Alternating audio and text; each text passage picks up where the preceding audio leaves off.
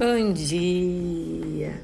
Nesse episódio de hoje, 17 do Café com Sônia Nuque, eu quero te convidar novamente a resgatar a criança que existe em você.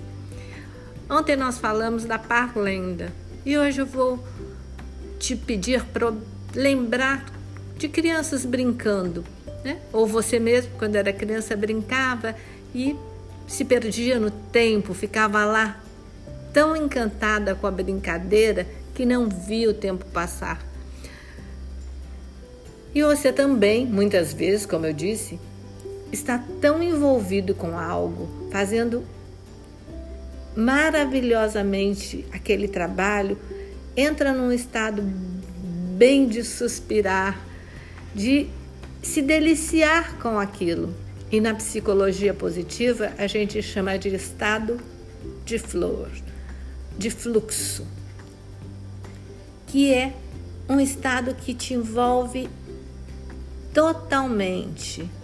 E esse estado de flor, ele permite que a gente nutre a nossa criatividade e que ele leva a gente até a alta performance. Foca a nossa atenção, fortalece a nossa determinação e o mais legal é que a gente experimenta a felicidade.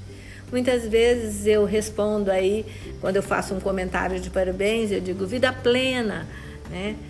fluxo de vida maravilhoso. E as pessoas pensam, fluxo pleno, maravilhoso. É, é porque eu sou professora de felicidade. Então, como eu estudei psicologia positiva, sou master trainer em psicologia positiva, eu uso esses termos e vou trabalhando com essa energia e quero sempre mostrar para as pessoas, ajudar que elas também entrem e experimentem esse estado de flor, que elas entrem no estado de fluxo.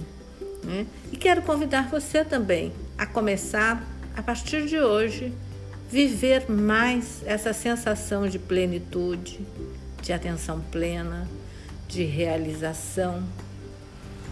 Pois é, é só coisa positiva a emoção?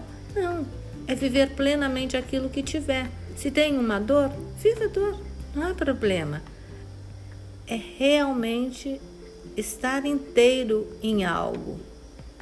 Afinal de contas, a gente sabe pela psicologia positiva e pela ciência que a felicidade é construída, ela é mensurável. Então nós vamos construindo a felicidade. E eu vou dar três passos para que você comece cada vez mais entrando nesse estado de flor. Porque quando eu digo comece cada vez mais, é porque por muitas vezes, se você parar um pouquinho aí agora nesse cafezinho, você vai ver que quantas e quantas vezes você entrou de cabeça num trabalho maravilhoso. Você ficou por horas ali trabalhando, né? até o cafezinho esfriou.